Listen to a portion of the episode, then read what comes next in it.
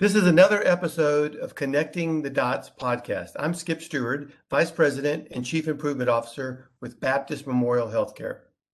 Hey, everybody. I'm H.F. Mason. I'm a General Surgeon and Chief Medical Officer at Baptist Memorial Hospital, DeSoto. And hey, everyone. I'm Jake Lancaster. I'm an internal medicine physician and the Chief Medical Information Officer for the Baptist System. Well, we are so honored and fortunate to have a really good friend, Tom Weeks. Uh, he is with the Arbinger Institute. But for those that are not familiar with the Arbinger Institute, Tom, would you tell us a little bit about yourself, your background, and the Arbinger Institute? Yeah, thank you. I'd love to. Uh, and, and, honored and grateful for the opportunity to be here uh, on the podcast today. Um, so again, my, name is Tom Weeks. I've been with Arbinger for about five, just over five years, actually. Um, I was on the client side for about six or seven before that, which means um, I, I was leveraging the material uh, in the work that I was doing uh, as a as a manager, leader, and executive leader. Um, my background is in, is in engineering, in software engineering specifically. Um, uh, so I've I've been around the the uh, this material and these ideas for for a little while, uh, for a little over a decade. Um, Arbinger itself has actually been around for about 45 years um, as an as an organization. Uh, now the first gosh, about half of that, about 15 to 20 years of that. Um, actually, uh, it was primarily uh, an institution and organization that was uh, in support of uh, individuals and families in an intervention space, so counseling, therapy, um, helping out uh, in, in, those ways. Um, we, we, might get into a conversation about some of our books, but the books, um, a couple of our books, Leadership and Self Deception, Anatomy of Peace, those are while they're fictionalized uh, versions they're they're fictionalized versions of actual events that happened. And they're the story of how we came to actually uh, to be in the organizational space. Uh, so, some uh, leaders brought uh, some family through some organizations and services that we were part of and and that spun into uh, some organizational work with those organizational leaders and and and here we are today. For about the last i would say really in earnest about the last 25 years we've been uh, seeking to be helpful in, in an organizational context. Um, i think one thing that's interesting to understand about arbinger itself is that we actually where we come from is from the philosophical space. So our, our founder and our founders were actually uh, uh, academics. They were philosophy professors.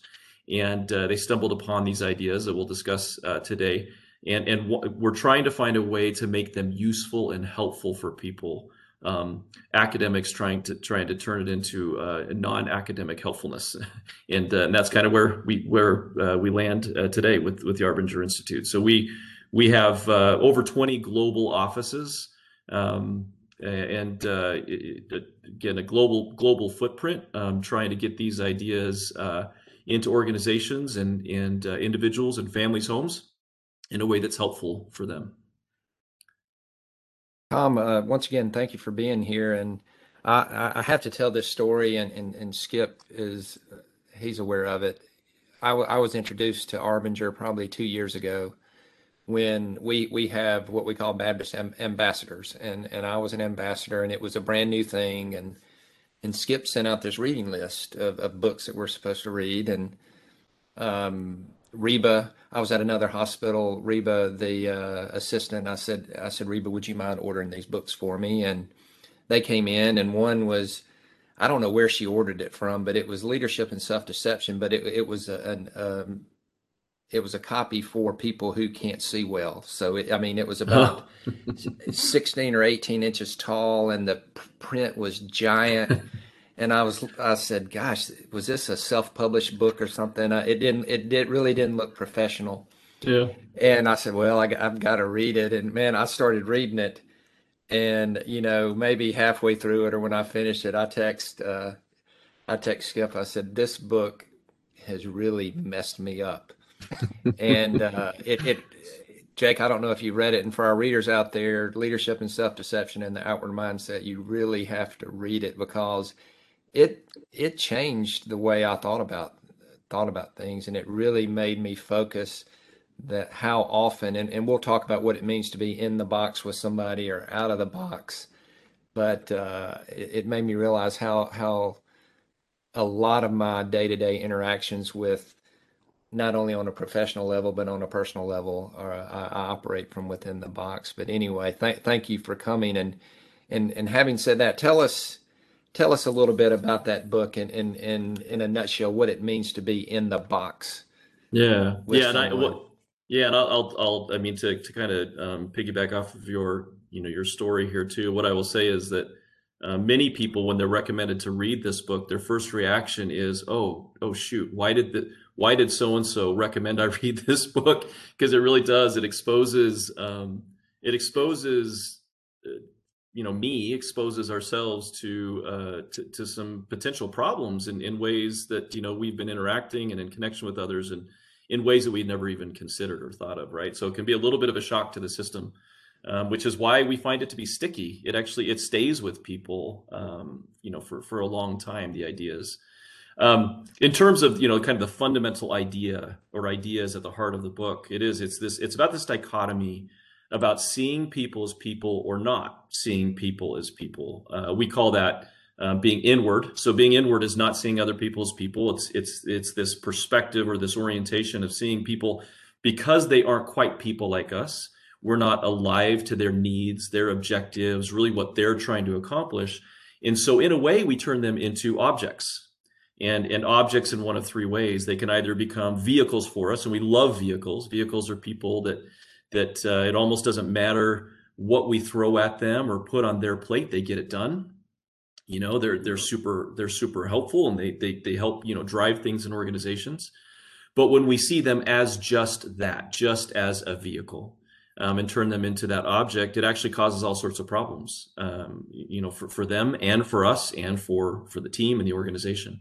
So that's one way we can see somebody as an object. Another way we can see people as an object is as an obstacle then, right? So this is somebody who uh, it, it, it, seemingly doesn't matter what we give them, it, it never gets done or it's never done to our liking and, and they are constantly in our way. And, and this is a little bit more of an obvious way, I think, that people connect and say, well, yeah, I can see how that I maybe objectify them in this way. Um, uh, but then a, a, third way that we can uh, objectify people is is by seeing them as an irrelevancy. They're not helping us necessarily. They're not hurting us. They're just irrelevant. And what's interesting is I would say that very often it's those that see themselves or, or are sensed as being seen as irrelevancy in organizations that are that some in some ways are the most dangerous element uh, you know kind of personal element of an organization because it's these people that just kind of seemingly throw bombs out of nowhere. And it's out of this desire to be seen. They don't want to be nobody wants to be irrelevant right? And so they'll do things that seem just like surprising and out of character. Um, and, and very often it comes from this place where they're just not being seen and they want to be seen in some way. So again uh, not seeing people's people, seeing them as objects, and then what flows from that causes all sorts of problems. And not just for the individual who's being seen as an object, it causes problems for us, it causes problems for our teams, and, and obviously those flow to the organizational level. So that's one side of the dichotomy. The other side of the dichotomy then is seeing people as people, that they matter the way I matter. And, and we call this being outward. And, and it's kind of typified by the idea that um, because they matter, uh, the things that they're trying to accomplish matter to them just as much as the things that I'm trying to accomplish matter to me. So in in that connection and and in that relationship, then how can I shape what I do in the most helpful way possible? So the things that I'm delivering in their direction, it makes their job easier, it makes their life easier, it makes it them more capable of trying to deliver on what they need to deliver on because I'm part of, of the equation for them, not in spite of it, which is what very often being inward does is it's and, and not even necessarily because we're meaning to, right? Like we don't mean to get in a place where we're being unhelpful, but we're just so locked into what our tasks are and what we're trying to accomplish that we're not alive to the fact that actually when we deliver, it may not be the most helpful way to deliver those things to those people around us. And so it's really about being alive to that, not just what we're doing, but the impact of what we're doing and the impact that that has on uh, those around us, their ability to get their work, their jobs, their tasks done as well. So that's really at the heart of it. And then, you know, there, there are a lot of ideas packed in here about how we go inward, how we stay inward, um, how we get to a place where that inwardness just becomes a part of our natural gait, right? Like that's just how we that's how we interact with the world generally um, how that happens. So we expose those in our books and in our programs. Um, and then, you know, thank goodness and and hope helpfully we also offer ways to get out of that, right? So so how do you then pull yourself out of this inward space? Um, how do you recognize it, and how do you get to a place where you can can actually be more uh, helpful to those around you? No, that, that that's really neat, and I really like the beginning when you were talking about uh, Arbinger, you know, being founded on uh, philosophical principles. I was I was a physics major in college, not engineering like you, but I um, I loved philosophy courses. Almost got a minor in it. I took a lot. Yeah. So, if we had a, a different, if Skip, you know, let me have my way, I might, you know, open up a lot and ask you a lot about existentialism. Is probably one of my favorite courses. But um, Well, sadly, I'm not the philosophical expert. I, Yeah, am, me neither. I, I'm, I'm fascinated by philosophy, but I, I we couldn't speak to Oh, it I with any level of figured- expertise. Expertise. I figured, you know, most engineers and most physicists that I, I knew in college also liked philosophy. It was, Yeah. it was very strange, but I guess Yeah. that's why you were drawn to it at least. Yep. But you know, you were talking about the the inward mindset and the outward mindset, and and on your website, you know, I was looking through in preparation for this. You talk about how the inward mindset, or it was more driven by you know checking boxes and and kind of uh, you know making sure the results happened, whereas the outward mindset also connected more to the maybe the alignment of the mission of the organization that you're working with. Did I get that wrong, or is that part of y'all's philosophy and, and approach? Yeah, I would say it's I would say it's the level of results. It's it's the perspective of, of where you're looking. I, I would say the outward mindset is actually more connected to results than inward mindset is, but it's broadly, it's generally, right? It's it's really um, what are we trying to accomplish here? It's not just about my own efforts. Inward mindset is it's very much. I mean, it is results t in a way, but it's it's only my thing. What you know? Look, I've got this I'm trying to accomplish, and that's all I'm plugged into. It's all I'm clued into. So. Yeah, and, and I Uh, love the way in in the uh, the outward mindset in the book you you have your triangle, and at the base of your triangle you have you know the mindset, or I guess could you you could equate mindset with culture, I guess, of an organization, and then you have your behaviors, and then you have your targeted results at top, and is what a lot of organizations do. They try to change those behaviors without having the foundation of of the culture or the mindset. And you know it seems like you know Arbinger figured this out a long long time ago. And and you know industry and organizations are finding this out now and just like Peter Drucker said you know culture eats strategy for lunch and, and you can have all the all the greatest strategies and all the greatest tools but if you don't have that base uh, of an of an outward mindset culture it's just it's it's a house of cards and it's gonna it's gonna fall Yeah, I, it's it's interesting. So I, I I think one thing that we that we feel, at least what we see with clients, is that we feel like mind this mindset is actually deeper than culture. It's a little bit more fundamental, and it's it's so intimately tied. But what we see with our clients is you can have all sorts of cultures that ride on an inward versus an outward mindset. Um, and what that culture then invites is, I think, very often driven by um, by that uh, that mindset. But yes, no, I that this uh, again that that pyramid that you're talking about what we find is that most organizations again they when they're trying to make some sort of result change right they're trying to have some sort of newer higher better thing they're trying to accomplish um, they establish what the needed uh, behaviors are going to be for that and then they try to push those behaviors in alignment. And that's not wrong right? Like uh, behaviors are critically important. It is actually what drives results. The problem is, is if you haven't uh, accordingly shifted the mindset with that, what you see is uh, every time a snapback to previous state because behaviors always tie to mindset. And it's almost like this bungee cord, right, between mindset and behaviors. And so the, the harder you push against the behaviors without moving that mindset, there's more tension, there's more stress. People see it, they feel it and then it just it brings that snap back and things come right back. So what we what we tend to see and what we drive with our clients is if you'll if you'll consider mindset treat mindset first the behaviors come into natural alignment with those results that you want. And so that's what we shift. We shift mindset first. It naturally brings um, results along with it. And one thing that i would say is and this is kind of implicit in the books you, you know you, as you read it what actually starts to happen is all sorts of behaviors that you actually never conceived that would be helpful in achieving those results come right like they naturally come and but you never would have planned for it right like there's a story there's a story right up front in Outward Mindset about um, a SWAT team uh, that they they break into a home where there's some you know there's some bad guys in the home and and uh, and they they take care of that they take care of that situation. But as they're breaking into the home, um, there is in the front room there are there are a bunch of mothers with their children and um, it's just chaos. It's terrifying for them, right? You've got these moms with their children, and it, you know there's a lot of screaming and crying, and and you know first first job was to take care of the bad guys. They they take care of the bad guys, but then um, you know the, the, the leader of the SWAT team he finds his number two, his his you know his number two in command in the kitchen shortly thereafter making baby bottles, and um, and he's at you know he asked like why why are you making baby bottles? He said well we you know we took care of the threat um, the biggest, it seems to be the biggest issue we have right now is just the, is the chaos and the terror in the front room. So I thought it might be helpful if I made some baby bottles to to help soothe the children and and get that to a better spot. Well, you know, you never, I don't think ever any SWAT training you know facility or you know group out there ever would say okay after you break down doors go and look and see if there's some baby bottles to make for the babies that might be in the house right never that's never a planned behavior but it was a natural outcome of seeing the needs of the situation and delivering to those needs. So that's what happens is you start to see really surprising behaviors you never would have thought of that start to come into play when you treat mindset first.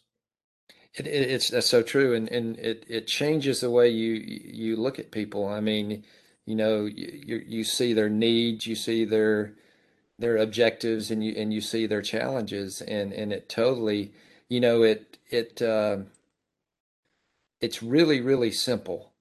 Mm-hmm. not not to not to oversimplify it, but I mean it it really is almost like the golden rule. You know, do unto others as you would have them do unto you. And but it's it's simple yet it's so it's not easy. Right. It's not easy. That's right. That's, That's right. right.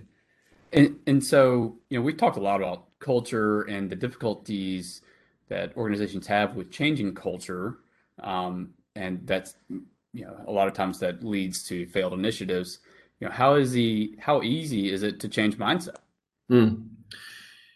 yeah it's i mean it's a process right? We we are not a one and done you know training like hey we'll come in train and, and you're done. It's it is a process. In fact we see it in three steps. Uh, the, the first step we, we call outward mindset introduction. It's it's laying the it's getting the language out there. It's getting the frameworks out there. Getting them out as as as broadly frankly as you can. But um, step two is is outward leadership, and if you have to start somewhere, what we say is just start with leadership. Like that is the key piece is to get leaders um, thinking in this way, seeing in this way, operating in this way. So after the you know the, the step one of getting the language of the frameworks down, it's it's appropriately supporting leaders. Um, and that that can be a longer term process. We we offer coaching and and and we have a perspective around that you know but that can take a little a, a, little bit of time but as you do that as you bring as the leader shift um, uh, everything shifts uh, we, we've you know one of the studies that we've that we've done uh, it looked at there were three study groups as part of this and it was actually in a healthcare context. Um, this was with in a, in a, partnership with some researchers at cornell university looking at some um, uh, some uh, medical facilities within army medicine. And they did uh, they had, they had three groups. So they had a group where they trained leaders and staff. They had another group where they just trained leaders, and then they had a group uh, where they it was a control group. They didn't train anybody, and then they measured over the course of months and years like what was the effect of that. And what they found was that there was, uh, you know, great for us. Nice, nice to get this this uh, data. There was a significant lift in all sorts of positive metrics between the untrained group and the fully trained group. What they didn't necessarily expect to see and what they found was that at, actually in the group that only trained the leaders, there was still a, a really large lift. And in fact, they they ended up calling it the Arbinger contagion effect. And what they saw was that as uh, as they trained even just the leaders, that mindset actually floated down into lower levels of the organization, and it created again these positive these uh, st- statistically significant positive effects um, in all sorts of areas. And and so um, yeah, I mean, it's you know to answer your question, uh, it's no, it's not easy, and it, it's a process. Um, but what's interesting is that, and I think it's our strength because we come from this philosophical space. Actually, the experience is I I, I the, the the core training um, I liken it to, or I call it, it's like it's almost like a philosophical inquiry exercise. You're led along a series of arguments, and I would say, you know, it, it the I, so for a number of years I trained um, engineers, and for a portion of that time I trained military engineers, pretty skeptical people, um, pretty you know, pretty. Uh, uh, sometimes difficult to, to get them convinced of things. And um, we'd walk in the room. We usually training about 30 people, and uh, you know, almost all of them, you would usually walk in the room, arms crossed, you know, kind of brow furrowed, like, yeah, try to convince me. And by the end of two days, um, all usually everybody, but if you know, maybe there would be one or two that were still kind of in that in that spot, but but uh, almost everybody by the end of those two days would be engaged in the work, asking questions, seeing connections, and and and, and everybody everybody has this, this aha moment where they see like not only this you know dichotomy that we talked about a few minutes ago not only does it exist um, it has real impact and and so often we are all on the wrong side of it in ways that we just had never supposed had never thought of. Um, when i when i was going through some of my initial training around this i asked um, an individual who had, had been part of the founding of arbinger like well what does success around this look like? You know what does that mean uh, individually as a team? And and, and he said well I, I, I can't tell you exactly. It's it, this is it's a lifelong process. He said but i'll tell you what my mentor told me who was in this his mentor was the founder of arbinger and, and really the discoverer you know unearther of these ideas. He said i feel like if i'm outward 50% of the time i'm doing phenomenally well doing mm-hmm. really really well and things are going very very well. So you know it's it's it, it is a process and it takes time but it's really just about improvement. It's about can you can we can i be more outward today? Can i be more connected and alive to the needs challenges and objectives of those around me today than i was yesterday? Great. Let's let's we're, we're going to get more done. We're going to be more effective. We're going to have better results because of that. I was going to as we as we were talking about leadership i wanted to get your your thoughts on this um, you know, when we look at Fortune 500 com- companies or Fortune 100 companies, you know, the CEOs of these companies, a lot of those guys have moved around to among many of these companies with, but within uh, moved to companies that in a totally different sector. And you would mm-hmm. say, well, how can a CEO in the automotive industry, how can he all of a sudden become the CEO of a computer company, for example, I, I guess that just lets us know how important those leadership skills are. And and in your opinion, are they are they even more important if you're going to lead a big organization? Are those skills more important than knowing the nuts and bolts, ins and outs of that particular sector that you're working in? Does that make yeah, sense? That question? Yeah, it, yeah, it, it, does make sense, and I think 100%. I, I think it is. It's you know, I think at that level, it's it's so much more about your ability to connect, to communicate, uh, to strategically innovate, right? And so, so um, I think those skills are, are much uh, more transferable at that level. I, I and I'm thinking.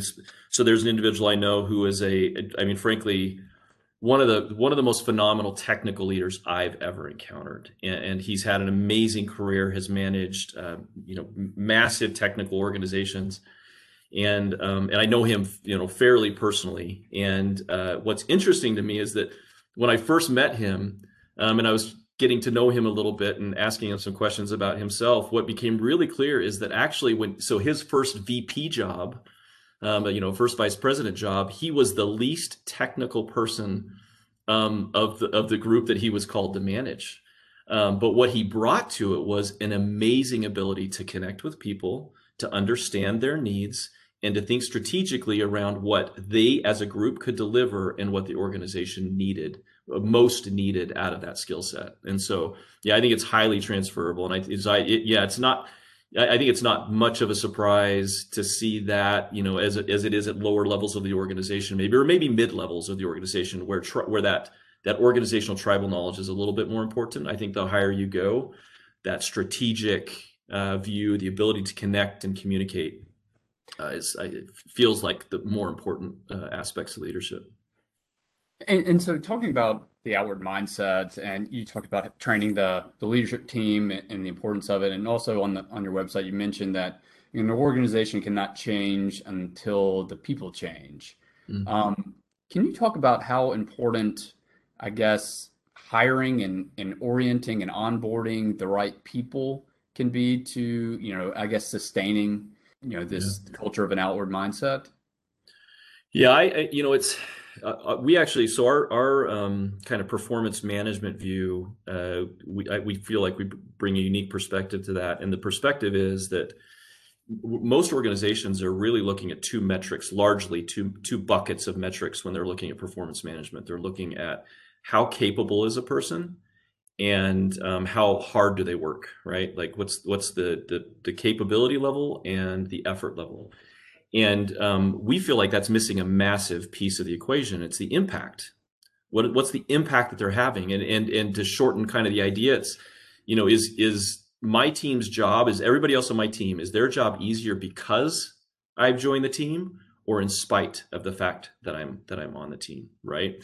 And so our, and our view is actually, um, we have a whole scoring kind of a rating performance rating system around this or performance excuse me not performance rating performance management um, perspective around this. And our view is actually uh, there's only one metric that is that's problematic okay? Effort okay if you're not putting in the effort like you can put in more effort there and we can coach around that. Um, uh, capability uh, we actually feel like even if you're having a negative impact we can we can get you to a positive impact. The only thing that's that's really truly scary is just overall capability. Like if you are if you are incapable of doing a job, well then you can't be in that job. But everything else we feel like you can lift. So what that means, this is kind of a longer answer to your to your question, but um, what that means to me then is, is you're onboarding people. The most important thing from a culture perspective, from a performance perspective, is well, yes, if they, if you can hire people and, and ensure that they're coming in and they're naturally more outward, that's phenomenal. But what we feel like more important actually is people um, understanding it's a default expectation in the organization that we're going to work this way, that we're going to be outward. And if they at least if, if they at least understand that, you can move them in the right direction. You really can.